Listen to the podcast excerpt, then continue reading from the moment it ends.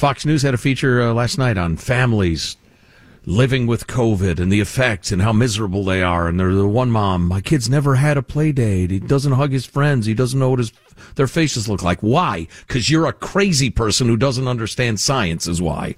Anyway, that's not what we're here to talk about. Don't get me started. So a couple of nights ago, Special Report with Bret Baier did a, an absolutely fabulous job of boiling down uh, in an extended report um, the facts uh, uh, having to do with additional leaked emails that have come to light describing the early discussions during the COVID plague by a number of virologists, including Anthony Fauci, uh, uh, Francis Collins of the NIH, and and other people, and their decision to absolutely choke off, clamp down, silence anybody who suggested anything other than it jumped from one animal to another to human beings. It was totally natural. It didn't come in a lab. The wet market. That's right. And anybody who dared suggest that got, or, or even wanted to look into the lab leak theory or the fact that perhaps the virus was genetically altered in the name of medical research there in Wuhan. Anybody who so much as posed that question was labeled a conspiracy theorist and silenced by big media and big tech.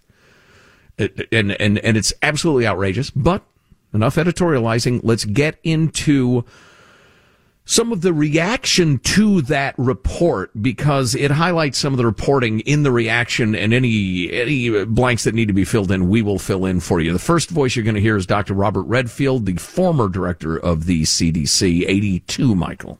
The approach that the leaders of the scientific community took was really not scientific. A science loves rigorous debate of different hypotheses and use that debate to try to get to scientific truth. Instead, what happened here was there appears to be a consensus among a number of individuals that they were going to portray the point of view that there was really one only one credible perspective here and that's what it was evolutionary. He had some more comments to make. Let's roll on with 83. I've said before that I don't think it's biologically plausible that it came from nature, where you had a virus that went from bats to some intermediate animal to humans and then was one of the most infectious viruses we've seen.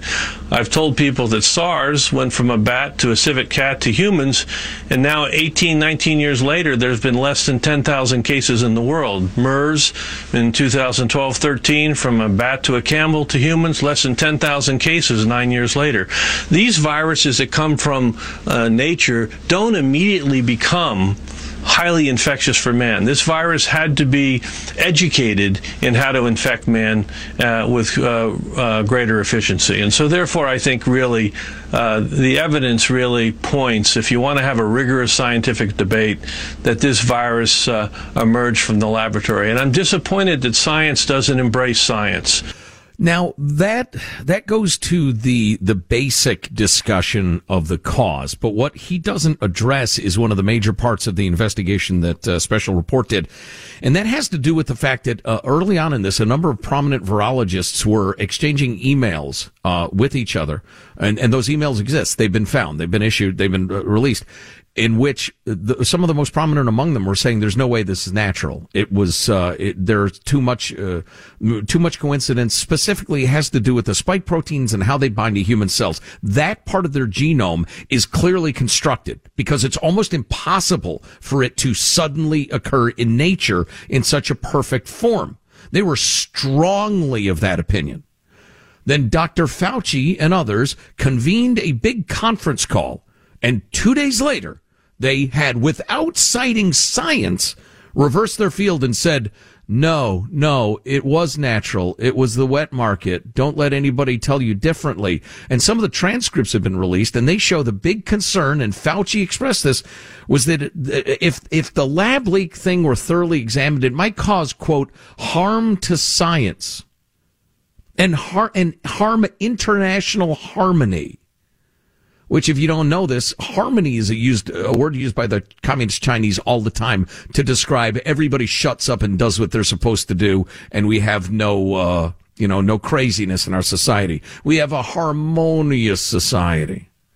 So what the hell did they mean? It might damage science. So Fox came out with this um, uh, story what about 48 hours ago, and they've been trying to get Dr. Fauci and others uh, to respond to it, and they haven't. Well, Fauci responded today saying he still believes that the most likely thing by far is that this virus um, emerged in nature. Now he he has i mean it's it's known and admitted to right that they're doing gain of function research there in wuhan. That's not a mystery from anybody. everybody but anthony fauci agrees yes that's what was happening. So he doesn't say that they were doing gain of function there? That's what he's been arguing with rand paul about yeah, he is. Um, he is citing. Uh, interestingly enough, it was. Uh, I can't remember with 2014, 2017, sometime in that range there was a big active debate in the scientific community about gain of function research and the and the uh, regulations around it. And Fauci was a leading voice in loosening the regulations and and changing some of the definitions and that sort of thing.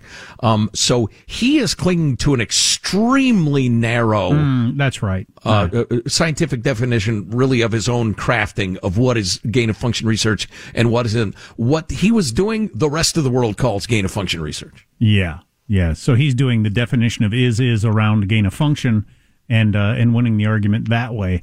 Um, but so we're supposed to believe the world is supposed to believe that where they where they uh, man adjust viruses to make them as bad as possible to study, the worst virus in world history starts, and they're yeah. not related. That's what right. we're all supposed to swallow. Exactly. So one of the main points of the original uh, report on special report was that these leading virologists all of a sudden they changed their minds and signed on the dotted line, and how odd that was. The a couple of the names involved are Andersen and Jerry or Gary, I can't remember, but uh, one more, Dr. Robert Redfield, eighty four, Michael. You know, I think one of the challenges is that they believed that somehow they were helping science by not having science implicated as potentially being the source of the pandemic to begin with. And, you know, this is what I've said before. Uh, rather than try to uh, package something in a way that, pres- you know, prevents people from thinking what you don't want them to think, I think it's just much better to tell the truth. Yeah.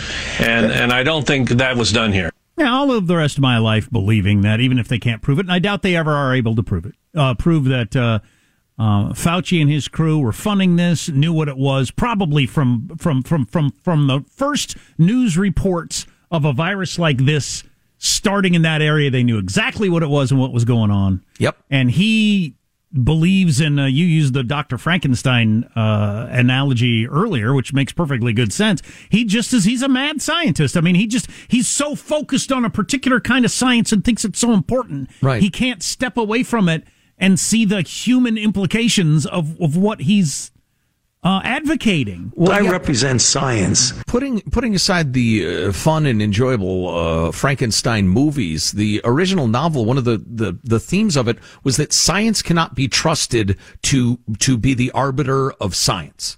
Scientists become so obsessed in their work, they will no longer recognize that what they're doing is too dangerous or evil or whatever. We have to have oversight of science. It's one of the, it's a common theme through scientific history.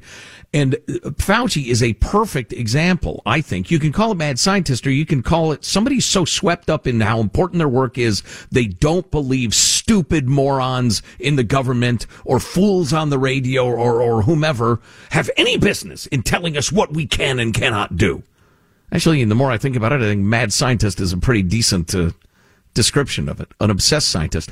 Now, I'm not sure, we don't really have time for the clip, but what I was driving at before with this, uh, those uh, virologists I mentioned, you know what? I think we do. Uh, hit it 75 real quick, Michael. We may cut it off, but. More than a month later, we now learn Doctors Kristian Andersen and Robert Garry two of the authors of that scientific report who were in close contact with Dr. Fauci, are awarded a nearly $9 million research grant from Fauci's agency. A month after that, Dr. Peter Daszak of EcoHealth Alliance, the group that did the original U.S. funded experiments with the Chinese at the Wuhan Institute of Virology, received a $7.5 million grant over five years from Dr. Fauci. President Biden, a year later, tasked the U.S. intelligence community to probe the COVID origins, but its August report was inconclusive, due in large part to China's unwillingness to assist with the investigation. As the lab leak theory gains more scientific traction around the world, Dr. Collins publicly says he's at least open to that possibility. You thought it was uh, not a weaponized thing from the Chinese, but that it may have been a lab accident. It, it, seems more and more pointing that way. Are you confident saying that? I don't think I have any more new information to be able to tip the balance. Certainly possible that this was somehow understudy in the lab, even though it was not human engineered from scratch. I'm quite confident of that.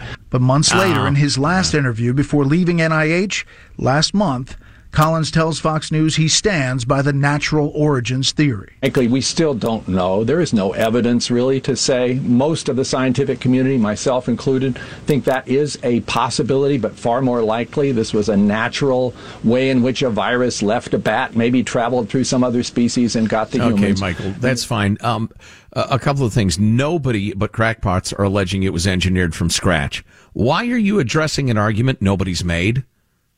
That's always a valid question. Mm-hmm. A- and secondly, uh, uh, the bulk of the, the majority of the scientific community, blah, blah, blah, who are getting enormous grants. Right. Yeah, yeah. They've signed on the dotted line that no, no, it would damage science to, to uh, blame any of us. And the idea that there's no evidence that there was any messing with the virus, that is just patently untrue. Well, like I said, I'll go to my dying day, believe that Fauci and his crew knew exactly what happened from the beginning and were yep. willing to keep it quiet out of their misplaced belief that they're helping the world somehow, I guess. And, uh, and, you know, human frailty. You screwed up. You said something wasn't dangerous or wasn't that dangerous and it caused the greatest human made cataclysm of all time. Yeah, a lot of people would try to cover that up try to cover up their own uh, culpability.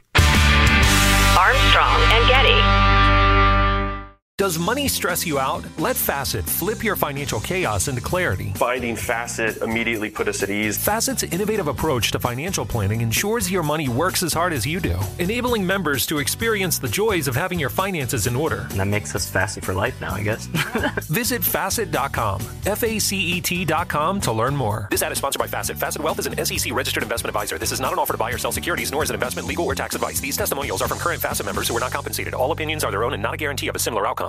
Residents at Brightview Senior Living Communities enjoy enhanced possibilities, independence, and choice.